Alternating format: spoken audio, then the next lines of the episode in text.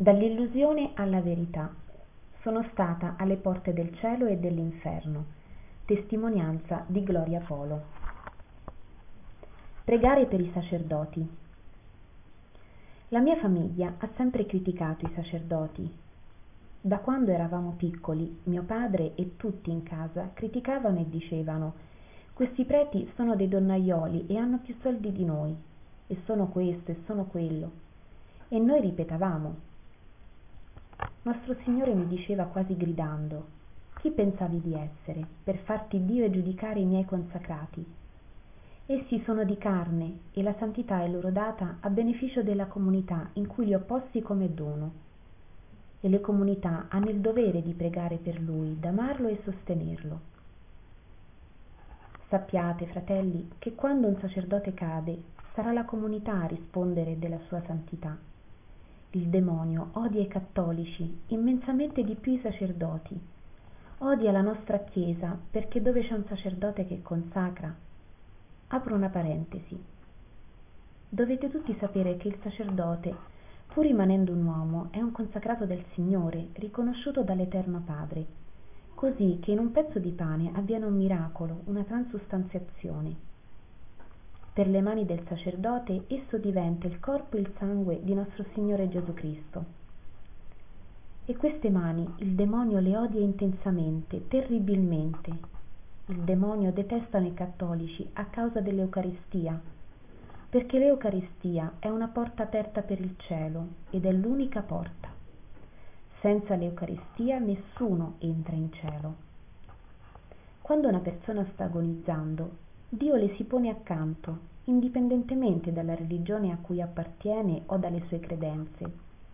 Il Signore si rivela e le dice affettuosamente, con tanto amore e misericordia, Io sono il tuo Signore.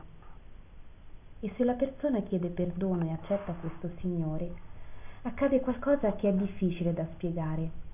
Gesù porta immediatamente quest'anima dove si sta celebrando la messa in quel momento e la persona riceve il viatico, che è una comunione mistica. Perché solo chi riceve il corpo e il sangue di Gesù Cristo può entrare in cielo. È qualcosa di mistico, è una grazia immensa che abbiamo nella Chiesa cattolica, una grazia che Dio ha dato alla nostra Chiesa. E molta gente parla male di questa Chiesa, eppure attraverso di essa riceve la salvezza e va in purgatorio e lì continua a beneficiare delle grazie dell'Eucaristia. Si salvano. Vanno in purgatorio ma si salvano. Per questo il demonio odia tanto i sacerdoti, perché dove c'è un sacerdote ci sono delle mani che consacrano il pane e il vino, facendoli diventare per noi il corpo e il sangue di Gesù Cristo. Perciò dobbiamo pregare tanto per i sacerdoti, perché il demonio li attacca costantemente nostro Signore mi fece vedere tutto questo. I sacramenti. Solo attraverso il sacerdote abbiamo il sacramento della riconciliazione, per esempio. Solo tramite lui otteniamo il perdono delle nostre colpe. Sapete cos'è il confessionale? È un lavacro d'anime, non con acqua e sapone, ma con il sangue di Cristo quando la mia anima si trovava sudicia, nera a causa del peccato, se mi fossi confessata, essa sarebbe stata lavata con il sangue di Cristo. Inoltre avrei rotto i lacci che mi tenevano legata al maligno. Non avrebbe dunque ragione il demonio di detestare i sacerdoti. Anche quelli che fossero grandi peccatori hanno il potere di assolvere i peccati e il Signore mi mostrò come, nella ferita del suo cuore, sì, Sapete, ci sono cose che sorpassano l'intelligenza dell'uomo perché sono realtà spirituali, eppure si tratta di verità ancora più reali delle nostre. Attraverso quella ferita, dicevo, un'anima sale al livello divino, al livello della misericordia divina, alle porte della misericordia, sale fino nel cuore di Gesù, eterno sacerdote. E lì Gesù pone la sua croce sanguinando nel suo eterno presente. E quell'anima torna pulita. Adesso vedevo come la mia anima tornò pulita nella confessione e in ogni peccato che confessai. nostro Signore ruppe il laccio che mi univa a Satana e io purtroppo mi allontanai dal confessionale. Ma tutto questo avviene solo attraverso il sacerdote, perciò abbiamo l'obbligo e il dovere di pregare per loro, perché Dio li protegga, li illumini e li guidi. Per tutti questi motivi il demonio odia terribilmente la Chiesa cattolica e i sacerdoti. Il matrimonio. Mi piacerebbe parlarvi della grande grazia che è il sacramento del matrimonio. Quando entriamo in chiesa il giorno delle nostre nozze, al momento in cui diciamo il nostro sì, promettendo di essere fedeli sempre, nella gioia e nel dolore, nella salute e nella malattia, eccetera, Sapete a chi promettiamo? Niente più, niente meno che a Dio Padre. Il nostro Dio è fascinato dal matrimonio. È l'unico testimone quando diciamo queste parole. Ognuno di noi, quando morirà, vedrà questo momento nel proprio libro della vita. Allora scorgerà una luce dorata indescrivibile, un intenso splendore Dio Padre scrive queste parole nel libro con lettere d'oro, bellissime. Nel momento in cui riceviamo il corpo e il sangue di Gesù, stringiamo un patto con Dio e con la persona che abbiamo scelto per condividere insieme una vita. Quando pronunciamo queste parole, le diciamo alla Santissima Trinità. Vidi che nel giorno del mio matrimonio, quando io e mio marito ricevemmo la Santissima Eucaristia, non eravamo più due, ma tre. Noi due e Gesù. Infatti, appena ci comunichiamo con Gesù, Egli ci unisce come una cosa sola. Ci pone nel suo cuore e diventiamo uno, formando con Gesù una Trinità Santa. L'uomo non separi ciò che Dio ha unito. Ora io domando, chi separa quest'uno? Nessuno Nessuno, fratelli, può separarlo. Nessuno dopo che il matrimonio è stato consumato. E se i due sposi arrivano vergini al matrimonio, non immaginate le benedizioni che si riversano su questo matrimonio. Vidi anche il matrimonio dei miei genitori. Quando mio padre infilò l'anello al dito di mia madre e il sacerdote li dichiarò marito e moglie, nostro Signore consegnò a mio padre un bastone di legno, splendente di luce, che sembrava un po' curvo. Si tratta di una grazia che Dio dà all'uomo. È un dono d'autorità di Dio Padre affinché quest'uomo possa guidare il piccolo gregge che sono i figli nati nel matrimonio e anche per difendere il matrimonio e i figli da tanti mali che attaccano le famiglie. A mio padre, Dio Padre depose nel cuore qualcosa che pareva una sfera di fuoco, bellissima essa sta a significare l'amore di Dio, lo Spirito Santo.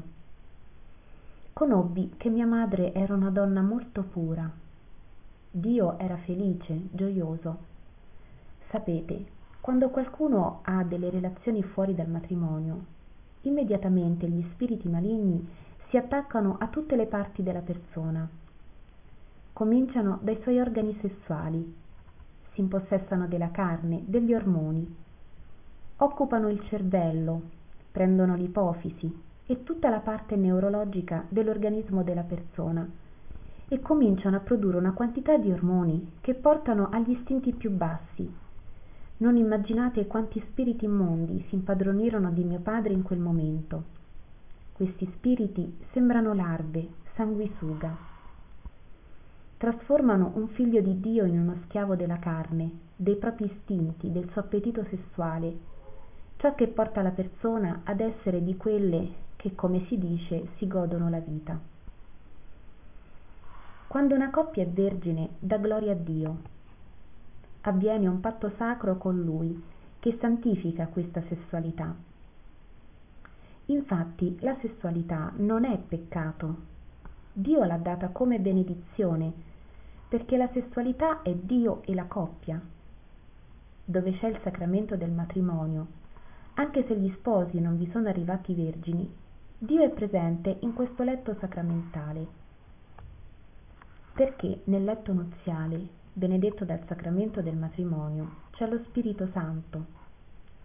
persino nei pasti di questa coppia c'è la presenza del signore dio che benedice il cibo dio rimane incantato davanti al matrimonio è felice di accompagnare gli sposi nella loro nuova vita in quest'inizio di una nuova vita insieme. La coppia e il signore formano una trinità. Purtroppo molti sposi non lo sanno non hanno questa nozione e nemmeno pensano a dio. Si sposano unicamente per tradizione non per fede. Pensano solo ad uscire dalla chiesa per andare a festeggiare a mangiare bere partire luna di miele. Badate in questo non c'è alcun male. Il male sta nel lasciare il signore fuori da tutto ciò come feci io che lasciai il signore sulla strada. Non mi passò neanche per la testa di invitarlo nella mia nuova vita nella nuova nostra casa. Egli infatti ha piacere che lo invitiamo ad entrare e a stare con noi sempre nelle gioie e nei momenti meno buoni. Desidera che sentiamo la sua presenza certo nel sacramento del matrimonio il signore è presente anche senza essere invitato. Ma quanto più bello sarebbe se di questa presenza fossimo coscienti. Nel matrimonio dei miei genitori la cosa più bella fu che dio restituì a mio padre i doni e la grazia che aveva perduto. Questo perché sposava mia madre che era una donna molto pura di sentimenti e vergine. Guarì mio padre la sua sessualità disordinata e sudicia. Ma poiché era molto macio e avendo i suoi amici cominciato a mettergli veleno dicendogli che non permettesse alla moglie di incantarlo e di dominarlo e che doveva continuare la vita di prima ecco che due settimane dopo il matrimonio finì in un bordello per dimostrare agli amici che continuava ad essere lo stesso che non si lasciava dominare dalla moglie sapete che fine fece il suo bastone d'autorità e protezione che dio gli aveva dato? Il demonio glielo portò via. E tutti quegli spiriti maligni quegli esseri immondi tornarono a prenderselo. Da pastore del suo gregge mio padre si trasformò in lupo della propria famiglia e della sua casa. Quando qualcuno è infedele alle sue nozze è infedele a dio manca alla sua parola al giuramento che fece a dio e alla persona che sposò nel giorno del suo matrimonio. Non compie ciò che ha promesso. Se qualcuno ha intenzione di non essere fedele al proprio matrimonio è meglio che non si sposi. Il signore ci dice se sei infedele ti condannerai. Se non sarai fedele non sposarti. Figlio figlia chiedimi la grazia di essere fedele alla tua sposa o al tuo sposo e a dio. Quanti mali vengono in un matrimonio a causa dell'infedeltà? Un marito per esempio va in un bordello o è infedele con la segretaria. Nonostante le precauzioni contrae un virus e pur lavandosi dopo quel virus non muore così quando più tardi ha relazioni con la moglie il virus entra nella vagina della donna e rimane nel fondo o arriva all'utero. Col tempo forma un'ulcera di cui spesso la donna non s'accorge. E quando anni dopo la moglie va molto sofferente dal medico le viene diagnosticato un cancro. Sì cancro. E allora chi dice che l'adulterio non uccide? Inoltre quando quanti aborti si fanno a causa dell'adulterio. Per esempio quante donne che sono state infedeli e sono rimaste incinte ricorrono all'aborto perché il marito non lo scopra. Uccidono un innocente che non può parlare né difendersi. E questi sono solo alcuni esempi. L'adulterio uccide in tante e diverse forme. Poi abbiamo ancora il coraggio di protestare contro dio quando le cose non vanno bene quando abbiamo problemi quando arrivano le malattie. Mentre siamo noi che ce le procuriamo con i nostri peccati attirando il male sulla nostra vita. Dietro al peccato c'è sempre il maligno. Apriamo le porte a lui quando pecchiamo così gravemente. E poi ancora ci lamentiamo che dio non ci ama. Dov'è dio che permette questo o quello una bella faccia tosta la nostra. Sappiate che dio è la roccia che protegge il matrimonio. Guai a chi tenta di distruggere il matrimonio. Quando qualcuno ci prova si scontra con questa roccia che è gesù. Dio difende il matrimonio non dubitatelo mai. Desidero anche avvisarvi di stare molto attenti a quelle suocere che s'intromettono nel matrimonio dei figli per turbarli causando problemi nella loro relazione. Anche se il genero o la nuora a torto o a ragione non fossero di suo gradimento ormai sono sposati e non c'è più niente da fare. L'unica cosa è pregare per loro. Preghino per quel matrimonio e si mettano da parte. Molte donne si sono condannate per essersi intromesse nel matrimonio dei figli. Questo è un peccato grave. Se vedete che qualcosa non va che uno di loro o entrambi stanno peccando supplicate dio per loro chiedete aiuto a dio. Potete anche chiamare la coppia e parlare ai due invitandoli a salvare il matrimonio a pensare ai figli e ricordando loro che il matrimonio è per amare donare e perdonarsi reciprocamente. Si deve combattere in favore del matrimonio questo sì ma mai interferire in altro modo tanto meno prendere posizione a favore di uno o dell'altro